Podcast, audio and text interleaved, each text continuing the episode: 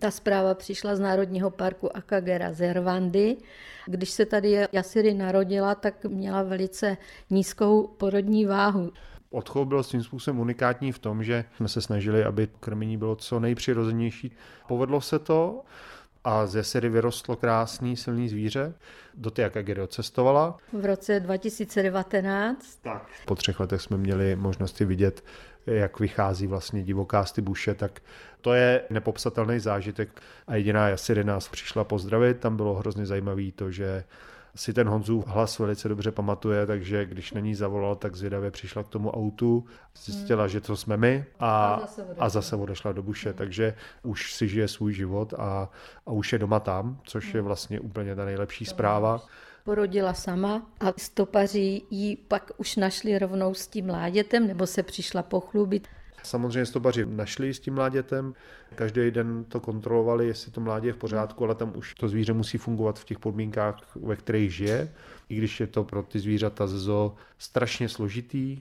Vlastně vás pustí někam, co vůbec neznáte, nikdo vás neměl šance naučit, co máte žrát, co nemáte žrát, co je jedovatý, co není jedovatý. Jestli, když potkáte velkýho slona, tak se mu máte obloukem vyhnout, nebo jestli, když potkáte smečku lvů, tak se nic neděje a tak. Prostě to je spousta takových hmm. složitých věcí, které ty mláďata dostávají od těch matek v té přírodě. Takže pořád, jak to poslouchám, Jasiri měla štěstí. Prostě nechává se tomu ten volný průběh. Jenom tak z toho mláděte vlastně vyroste divoký nosorožec, který bude vědět, jak se má chovat v buši.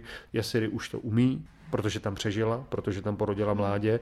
A my bychom vlastně měli mít radost z toho, že to probíhá přirozeně. Ten příběh vyráz za stovky těch špatných.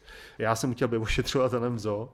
A už jenom to, že se to splnilo, tak jsem si říkal, že je super, ale nikdy mě nenapadlo, že by se to mohlo splnit tak, jako že bych někdy mohl být součástí transportu nosorožců do Afriky, jakýkoliv zvířat.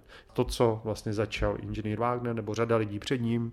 A já jsem xtá generace, která se o ty zvířata stará tady v té zahradě. A já mám to štěstí, že můžu být u toho, že se nám ty zvířata vracejí. Pro nás je to jasný signál toho, že jsme to zatím asi udělali dobře a že to má smysl v tom pokračovat. Protože tohle vlastně je první nosorožec černej, který je ze zoo a odchovává mládě ve volné přírodě. Stopaři a strážci je hlídají, aby jim pytláci nic neudělali, ale neřídí jejich život.